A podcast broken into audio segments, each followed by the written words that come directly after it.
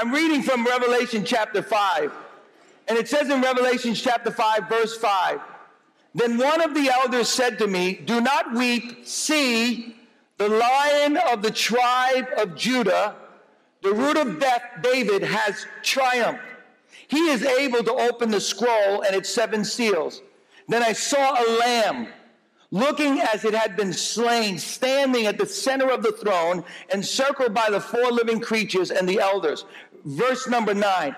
And they sang a new song saying, You are worthy to take the scroll and open its seals because you were slain, and with your blood you purchased for God persons from every tribe, every language, and every people and nation. You have made them a kingdom of priests to serve our God, and they will reign on the earth. Revelation 19, and I saw heaven standing open, and there before me was a white horse, whose rider is called Faithful and True. And with justice, he judges and wages war. His eyes are like blazing fire, and on his head are many crowns, and he has a name written on him that no one knows but himself. He is dressed in a robe dipped in blood, and his name is the Word of God. The armies of heaven were following him, riding on a white horse, dressed in fine linen, white and clean. Coming out of his mouth was a sharp sword, which will strike down the nations, and he will rule them with an iron scepter. He treads the winepress of the fury of the wrath of God, and on his robe and on his thigh, he has this name written King of Kings and Lord of Lords. Now, in this story of Lion King, we find an incredible theme. Mufasa is the Lion King, and he has a son, Simba. And Simba is actually the rightful heir of Mufasa's kingdom. But Scar, Mufasa's brother, is jealous of him and he plans to kill him. So he makes a plan and plots that during the stampede that he's going to throw him in the middle of the stampede and Mufasa dies. Simba's supposed to die with him, but he doesn't, and he goes back to Scar, and Scar tells Simba that it's actually his fault. And the reason why his father died is because he did something wrong and he needs to run away and never come back again. And so Simba runs away, and Simba actually forgets who he is. He forgets that he is the rightful heir of his father's kingdom. He forgets that he actually is the one who's supposed to be the next lion king. As a result of that, Scar is actually the king of that jungle, of that area. And as a result of that, the, the other animals are starving to death. Why? Because he's a mean, cruel king. And so now Simba needs to remember who he is, and we pick up the scene right here. Take a look at this.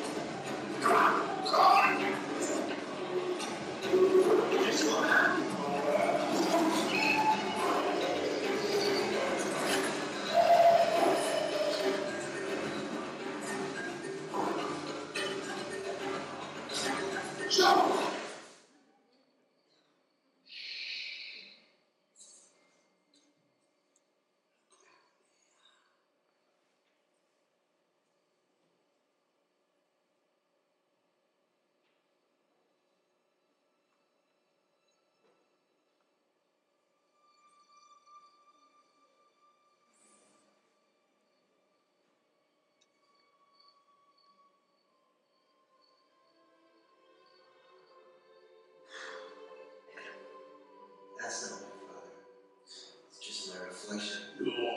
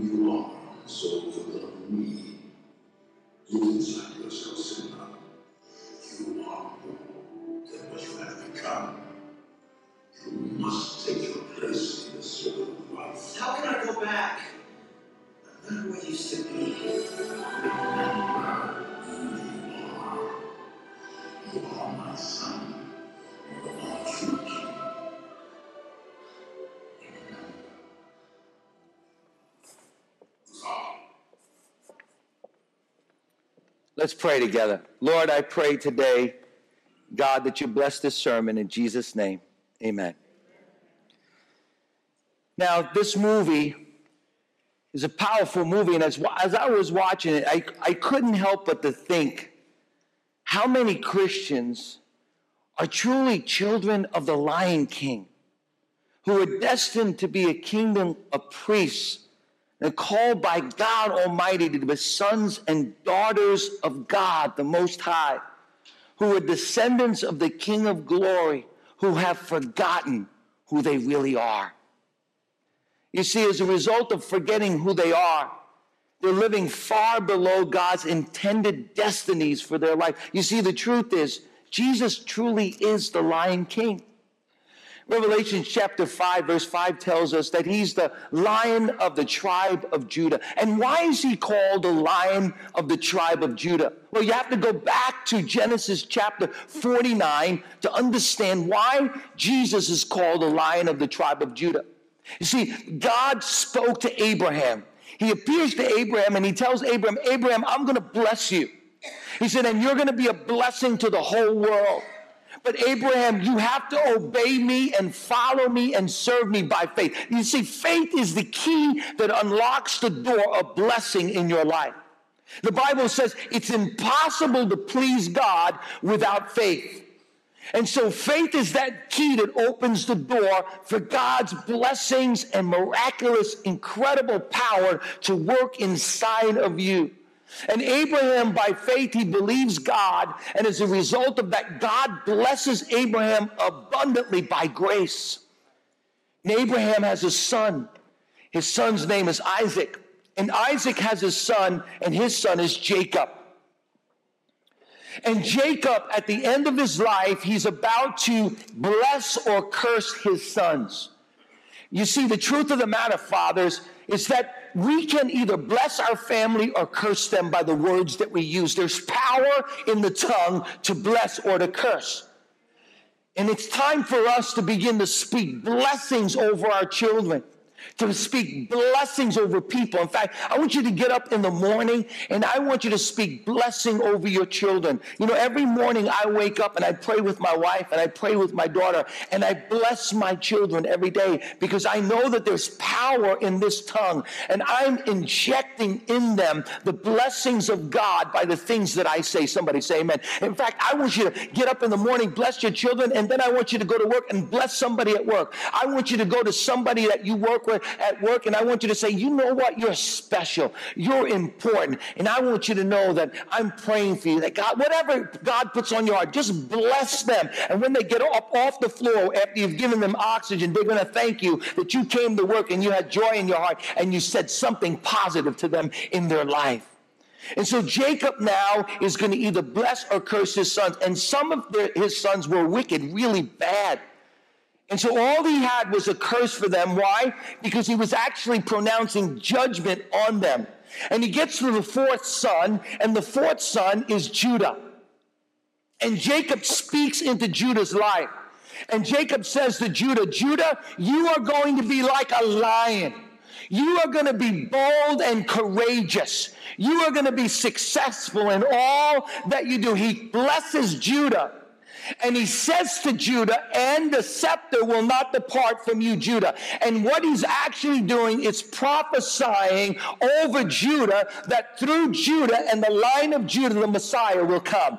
And we know that David was from the line of Judah. We know that Solomon was from the line of Judah. And we know that we can trace the messianic Messiah, Jesus Christ, back to David. And so Jesus is the lion of the tribe of Judah. And in Revelation, we see that John sees a vision of the angels and the apostles and everyone saying, Who is worthy to open the scroll? Who is worthy to start the blessings of God? Who is worthy to unleash the judgments of God upon this world? Who is worthy to be the one who actually opens the seals to show what's going to happen in the future? And they said, There was no one. And then someone said, Yes, but there is one. He is the lion of Judah, Jesus Christ. He is the Lamb of God that was slain from the foundations of the world. He is worthy to open the seal. Jesus is the great lion king.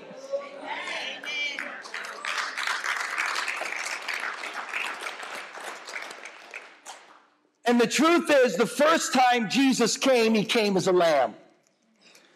And the reason why Jesus came was to die for the sins of the world. That was his mission. The Bible says, from the foundations of the world, Christ Jesus was crucified. And why was he crucified? Because there's no way in the world for us to have eternal salvation without an eternal God paying for our sin. He sealed for us forever our redemption, our salvation, our eternal destiny when he came and died as a lamb. Even though he was a king, even though he was a lion, he became a lamb to the slaughter, as the Bible says. And John the Baptist says, Behold, the Lamb of God who takes away the sins of the earth. And so when Jesus was dying on the cross, he could have called legions of angels down to rescue him. But like a lamb, the Bible says, he did not open his mouth and he was slaughtered so that we might have redemption of our sin. So the first time he came as a lamb, but I want you to know he's coming again.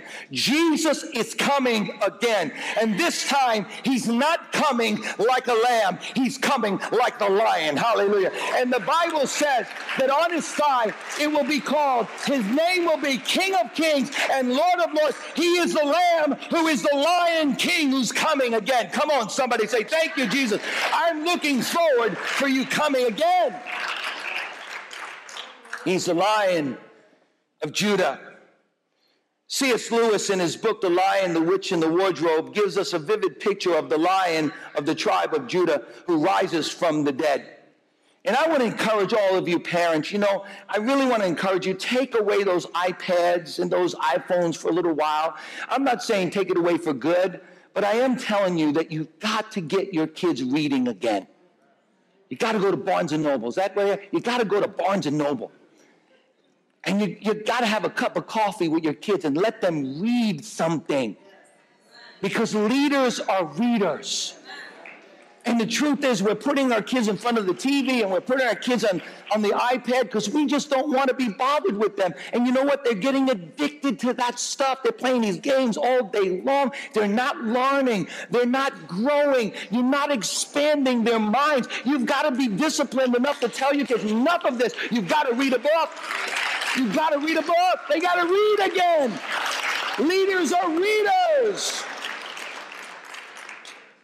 And I'm not kidding you. Go to Barnes and Noble and buy some books and get them to read. C.S. Lewis wrote a book, The Lion, the Witch, and the Wardrobe. You need to get that. It's an incredible allegory of Jesus Christ. And it stretches their minds because when they're watching, when they're reading this, they're understanding allegorically who Jesus Christ really is. He's a great author. And in the book of Revelations, we find that they're actually speaking about the great Lion King. And the truth of the matter is, is because God is our Father and Jesus is the great Lion King, as believers, you and I are now rightful heirs of the Father's kingdom.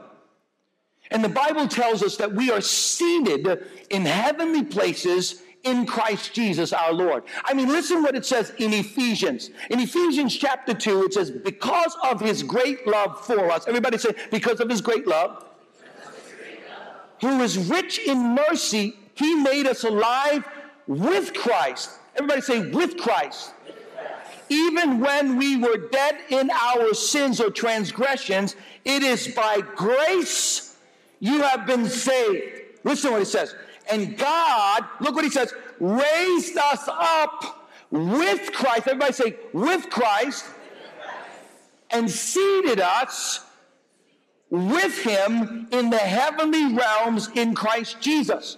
So Paul the apostle tells us that God the Father by the Spirit of the Lord, raised us up and seated us with Christ in heavenly places. I mean, I want you to close your eyes for a moment and I want you to picture that when Jesus died on the cross, when he rose again, the Bible says he led those that were captive into captivity and he brought those out of even, I want you to know, as the scriptures tells us, he brought us, he brought us spiritually into heavenly places. And so we're seated with Christ. So I want you to close your eyes and I want you to actually see yourself spiritually spiritually, you are now, right now, positionally, you are seated with Christ in heavenly places. That means that you rule and you reign with Christ in heavenly places. That means you have spiritual authority. That means positionally, you have spiritual authority. So, do you really understand what happened to you when you, when you were born again? You see, Romans chapter 6 tells us that we, we died in baptism, we were raised to new life, and we now positionally have authority with Christ. And when we were born again, as the Bible says, Peter says, we've been born again with an incorruptible seed we were born into royalty. You know, I see these two young men from the UK, and the truth is, you know, they have all of these things now at their disposal. They've got all these cars and all this wealth and all these riches. Why? Because they were simply born into royalty. It, they didn't do it, they don't deserve it, they didn't work for it. They were just born into royalty. I want you to know you didn't do it, you didn't deserve it, I didn't do it, I didn't deserve it. But when Jesus Christ came into my life through through faith, I was born again into royalty. Come on, somebody. I was born again into royalty. I am a son of God. I am a king who reigns with Jesus. You are a queen who reigns with Jesus. And positionally, right now, we have authority with Christ. Somebody say amen. I love what Paul says in 2 Timothy chapter 2. He said, Remember Jesus Christ, the Lion King of Judah raised from the dead, descended from David. There it is. This is my gospel for which I am suffering, even to the point of being chained like a criminal. But God's word is not chained. Therefore, I endure everything for the sake of the elect, that they may obtain the salvation that is in Christ Jesus with eternal glory. Here is a trustworthy saying If we died with him, we will also live with him. If we endure, we will also reign with him. Everybody say, reign with him. So I want to ask you a question Have you died with Christ? Yes. Have you been united with Christ? Yes. Are you reigning with Christ? Yes. Romans chapter 6 says, What shall we say then? Shall we go on sinning that grace may increase? By no means. We are those who have died to sin. How can we live in it any longer? Or don't you know that all of us who've been baptized into Christ Jesus were baptized into his death? And we were therefore buried with him through baptism into his death, in order that just as Christ was raised from the dead through the glory of the Father, we too may live new life. Wow. We too may live a new life, a royal life. We are a royal priesthood, a holy nation, a different people than the world. We've been set apart. For if we have been united, everybody say united. If we've been united with him in his death, we will also be united with him in his resurrection. For we know that our old self was crucified with him so that the body ruled by sin might be done away with so that we should no longer be slaves. Everybody say, I'm not a slave. So we would not be a slave to sin because anyone who has died has been set free from sin. Now, if we died with Christ, we also believe that we will live with Christ. For we know that since Christ was raised from the dead, he cannot die again. Death no longer has mastery over him. The death he died, he died to sin once for all, but the life he lives, he lives to God. Now, I love this. I want you to write this down somewhere. Remember this verse. I want you to memorize it because this is going to be your mantra for your life. I want you to look at Romans chapter 5, verse 17. For if by the trespass of one man's death, death reigned, ruled, controlled, or dominated through that one man, how much more? Everybody say, how much more? How much more will those who receive God's abundant provision of grace and of the gift of righteousness reign in life? Everybody say, reign in life. Reign in life through the one man, Jesus Christ. Listen to me. There is present reigning and there is future reigning. Revelation chapter 1 says, And had, he had made us kings and priests unto God his Father. To him be glory and dominion forever and ever. Amen. So, how does this reigning happen? Well, we know that we're going to reign with Christ in the future. We're going to reign with Christ in the new heaven and the new earth. Now, I know that most of you, you have this picture of heaven being clouds and harps and a big service for, you know, all eternity. You're going to be singing and listening to Pastor Steve preach. You can't even, you can't have a hard time listening to Pastor preach for half an hour. How are you going to do that for eternity? And I wouldn't want to go to heaven if I had to listen to me preach that long. That's not what heaven is about. I want you to know what heaven's about. Heaven is earth. Look at the earth and look at the unbelievable things that God has created. I mean, the galaxies, the earth, the stars, the planets. I mean, it is awesome what God has created. And the Bible says in Revelation chapter 22 that God is going to make all things new. He's going to make all things awesome. So, what is heaven going to look like? What is the new earth going to look like? Put the new earth, the new heaven on steroids a, th- a trillion times over. And that's what heaven is going to be like. Come on, somebody. It is going to be glorious It is going to be filled with power. It is going to be filled with peace and joy. There's no, there's not going to be any sickness or pain or disease. And yet, at the same time, we are going to live life to the fullest. And the Bible says that we're going to reign over angels. We're going to reign over kingdoms. I'm going to have my own kingdom when I get to heaven. Glory to God. You can have it now. I want to wait until I get to heaven. Glory to God. You know what? The Bible tells us that we are kings and priests. We are sons and daughters of God. We are heirs with Jesus Christ. We are joint heirs with Jesus Christ and heirs of God. And listen to me. If God is the Father who created all these things, there's coming a day when God the Father is going to say to Steve Milazzo, Well done, thy good and faithful servant. You received Jesus, and because of his abundant grace, you are my son. Now you can enjoy all of the things that I've got in my kingdom. They belong to you. Hallelujah. That's amazing. That is amazing. That is the gospel. That is biblical to believe that we're going to rule and reign with Jesus in the future.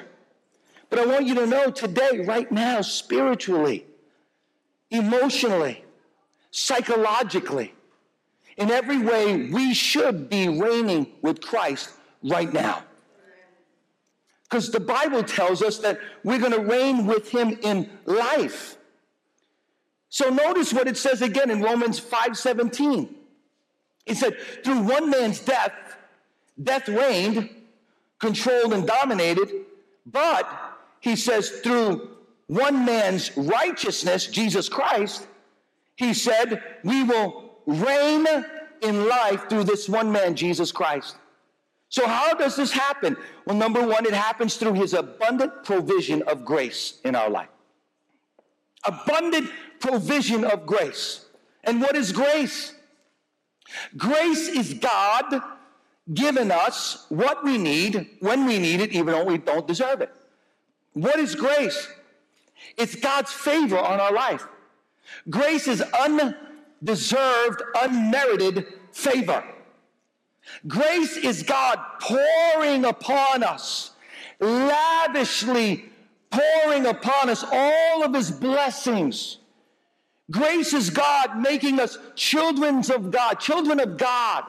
It's God giving us everything He wants to give us in unbelievable measure and beyond.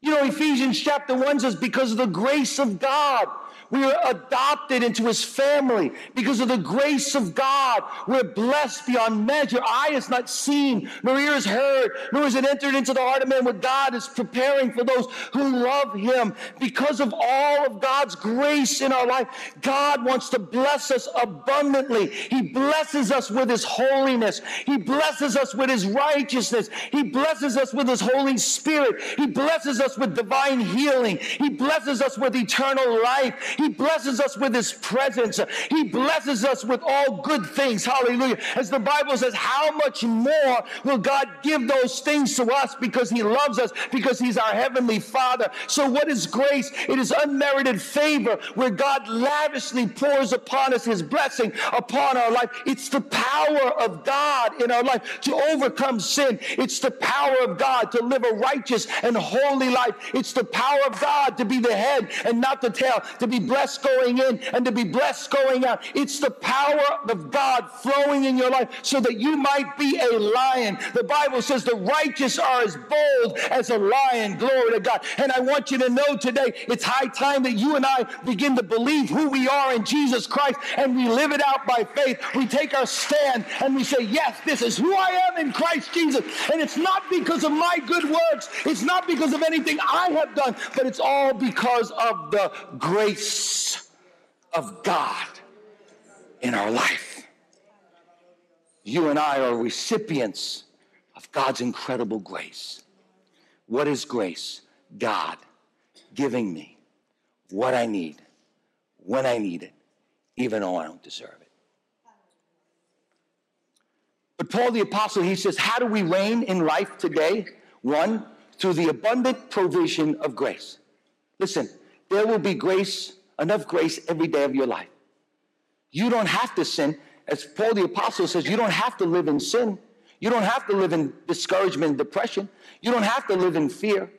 You don't have to be bound by pornography. You don't have to be bound by sin, no matter what kind of sin it is. Why? Because Paul the Apostle said, Shall we continue on sinning that grace may abound? God forbid. Don't you know that you died with Christ and you were raised to new life? You're united with Him in Christ Jesus. Therefore, you're not a slave to sin any longer. He said, So consider your body dead to sin, but alive to Christ. And so we, by his grace, by his grace, we are more than conquerors. Amen. And there's an abundant amount of grace. Grace is on the cross. Grace is in forgiveness. Grace is in transformation. Grace is in baptism of the Holy Spirit. Grace is in everyday life. But he goes on and he says, not only do we reign with him because of his abundant provision of grace, but listen what he says, but he also helps us to reign with him through the gift, listen to me, the gift of righteousness. If it's a gift, you can't work for it. If it's a gift, you can't earn it. It's a gift. The only thing you can do is receive it. And so, how do we reign with Christ? We reign with Christ through the gift of righteousness. Listen to me.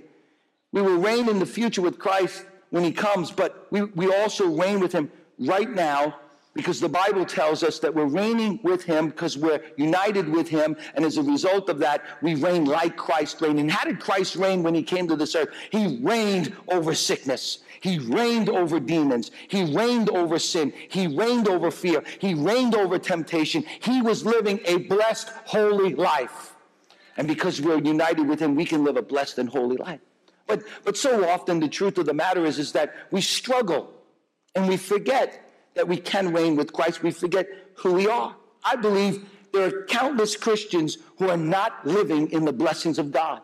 They're not living with authority, with power, with boldness. They're not living in the glory of their inheritance.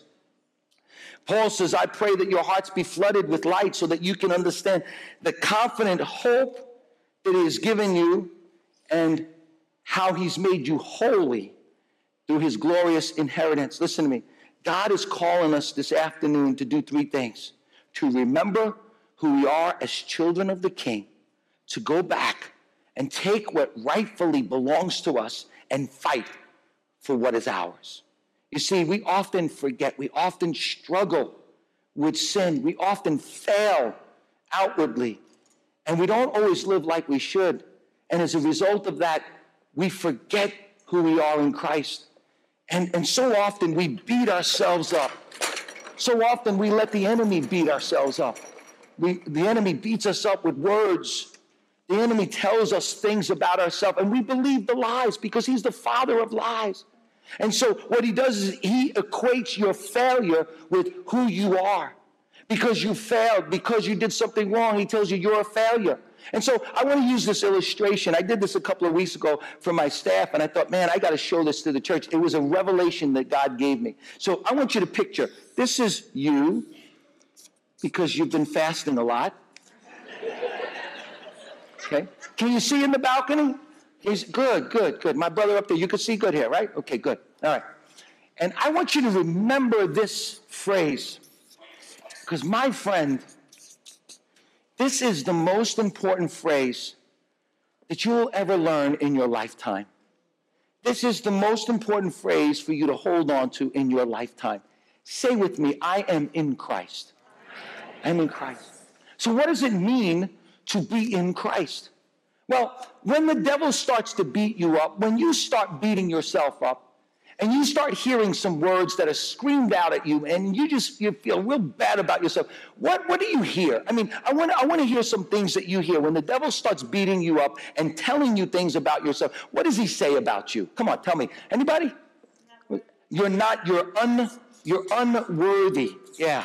Mm, not, you're not worthy. You, you, you, you're a mess up. You know, you're not worthy to come into the presence of God. What else does he say? You're, you're a failure. You're a failure. Yeah. Mm-hmm. What else? You're not, yeah, you don't measure up. Not good enough. You know, this one was in every everybody this morning said the same thing. That that the devil tells us we're not good, we don't measure up. You know, even though we're pretty good, we just don't ever measure up, right, to what God expects from us. Anybody else? You're okay. You're a sinner. Yeah. Mm-hmm. All right. A few more. Anybody else? Yeah. What's that? God doesn't love you. Oh man, brother, that was good. I'm unloved. Yeah. One more. One more. You're lazy. Wow, we had that one the other one too. You're a lazy bum. You're a lazy. How do you, how do, you, how do you, how do you say bum? B-U-M. That's it. I, I, don't, I don't even know how to spell it because I don't ever use it on myself. Come on, somebody.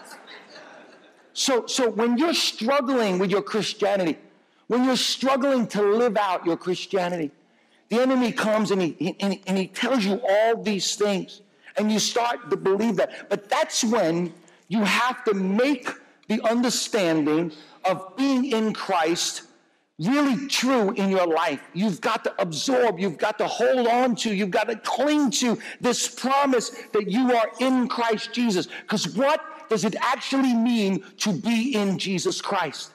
Well, it means you place all of your hope and all of your trust in Christ Jesus, in the finished work of the cross. And when you place all of your trust in the finished work of your cross, you are now placed into Christ. Let me give you a couple examples of that. Let's say you're on a ship and that ship is sinking, and the Jesus ship comes along and says, Get on this ship. Well, that's, that ship is never going to sink. You're now in the Jesus ship, you're in Christ. Here's another example of that. You are actually, Jesus is actually superimposed all on you. Well, how do I know or how do I see that? How do I picture that? Well, listen, when, when the enemy starts to tell you that you're not good enough, when the enemy tells you that you're unloving or you're unloved and you're a failure and that you're a sinner and that you're a lazy bum, whatever he might say, you need to understand that you are actually in Christ Jesus, that the person of Jesus is actually all over you and in you and protecting you. So, therefore, as the Bible says, in Christ Jesus, you are complete. In Christ Jesus, you are made perfect. So, when God the Father looks at you, he sees Jesus superimposed upon you. And guess what? There is nothing about any of these words that describe Jesus. Jesus is not a failure, Jesus is worthy. Jesus measures up every single time to the Father's expectation. Jesus is holy and righteous. Jesus is loved by the Father, and Jesus certainly isn't a lazy bum. And so when God looks at you, he sees his son. And so guess what? He sees you as worthy. He sees you as successful. He sees you that you measure up and you're good enough. He sees you as holy. He sees you as loved in the Father. What shall separate me from the love of God that's found in Christ Jesus our Lord? So let me tell you, remember, God sees you in Christ Jesus. So tomorrow morning, when you get up and you feel like a failure, just remember that your salvation is found completely in Jesus Christ. Hallelujah. Glory to God.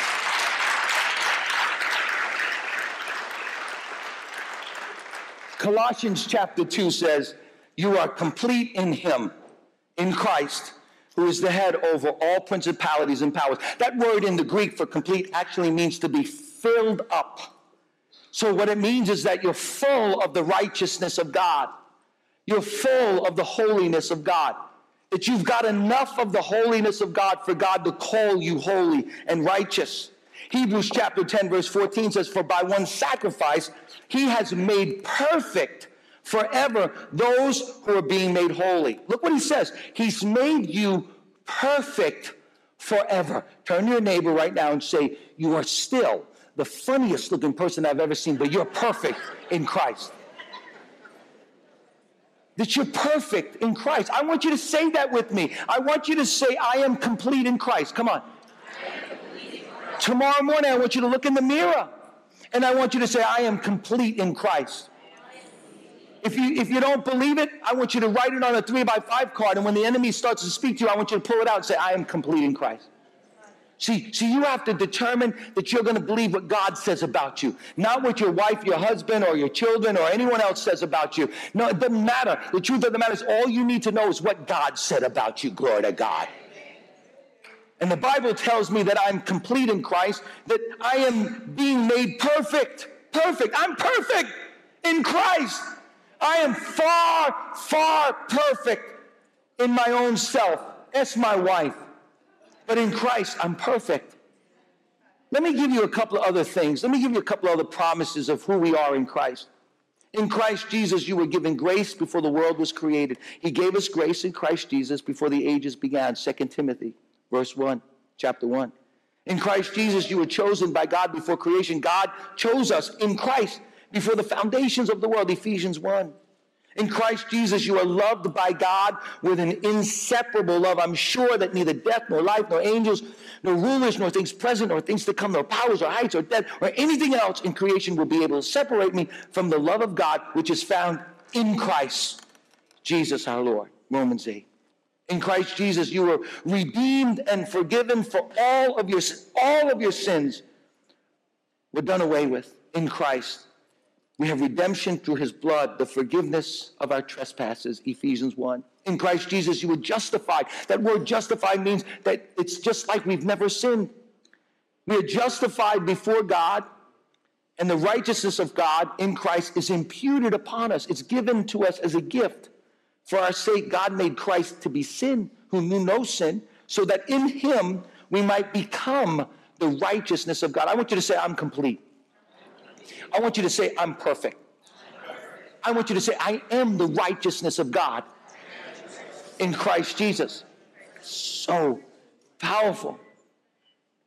In Christ Jesus, you've become a new creation and sons of God, daughters of God. If anyone is in Christ, in Christ, he is a new creation. The old has passed away. Behold, all things have become new. In Jesus Christ, you are all sons of God through faith, Galatians chapter 3.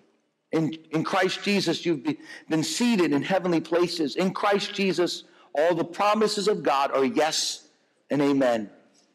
Second Corinthians chapter 1. All, all the promises of God are yes to you. You're the recipient, the benefactor of every promise you can find in the scripture. They all belong to you. That's why they call it the New Testament. It's your testament in the sense that it belongs to you now. You can claim it as yours. In Christ Jesus, you are being sanctified and made holy. To the church of God that is in Corinth, to those sanctified, the word sanctified is I'm becoming like Jesus. Positionally, I am like Christ.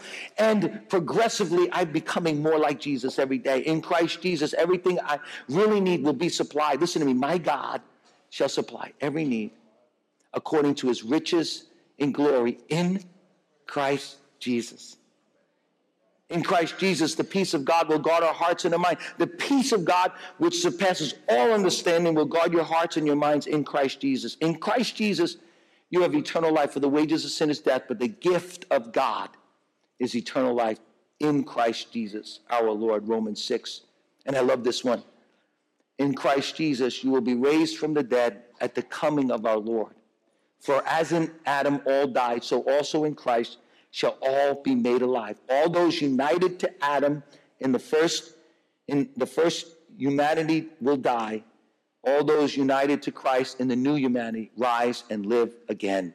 In Christ we are complete, completely forgiven, completely justified, completely righteous, completely holy, completely sanctified, and completely loved by God as the worship team comes this afternoon, I want to encourage every one of you. Just like Simba, you need to go back. You need to go back to where you belong as a believer. Some of you, you've walked away from your intimate walk with God. Some of you are lukewarm, you're cold, you're indifferent. Some of you have just really forgotten who you are in Christ. And as a result of that, the enemy has stolen your joy. He's trying to steal your identity. He's trying to steal your legacy. He's trying to steal who you really are. You see, the devil hates your guts. You know why? Because he knows who you are. He knows what belongs to you. He knows that you will reign with God. He knows that you're the rightful heir. He is not the rightful heir of this world. He is not the rightful heir of the kingdom of God. You, my friend, are sons and daughters of God. And it's time for you to come back home to where God can start blessing you again and fight for what belongs to you. It's time for you to stand up and fight for your family, fight for your marriage, fight for your identity, fight for the righteousness that God gave you, fight for this world, fight for your church, and fight for the blessings of God in your life. Let's pray together. Father, I pray right now, God, that you would help us to recognize who we are in Christ. And Lord, I pray, God, today for your children, for the people of God, that we would rise up and reign with you in Christ, Lord. That we would take our rightful place in the kingdom that we would know that we're the light of the world, the salt of the earth, that we would know that we are the head and not the tail, that we're blessed, we're blessed, we're blessed. And that every day we would live with that assurance, that every day we would rise up and we would reign with you in heavenly places. God, you sent the Spirit and you gave us authority. May we walk in that authority in the name of Jesus, I pray. Maybe you're here today with every head bowed and every eye closed in this place. You say, Pastor, I'm not certain if I died today, I'd go to heaven. I've never given my life to Christ. Or maybe I'm just not growing in Christ and I need to surrender my life to God today. I need to surrender to Christ today. I want you to just raise your hand and say, Yeah, that's me. I want to surrender my life to Christ today. I want to give my life over to God today. I want you to raise your hand right now if you're in this place. Yeah. Say, Yes, I want to give my life over to God today. Anybody in the balcony? Yes, I see that hand. Anybody else today? Yes, yes. I'm not certain if I died today, I'd go to heaven, and I need Jesus to forgive me of my sins and come into my life and be my Lord. Raise your hand right now. I want to pray for you right now. Anybody else? God bless you. Bless you. I want you all stand to your feet right now. Would you stand to your feet right now? Would you please stand to your feet?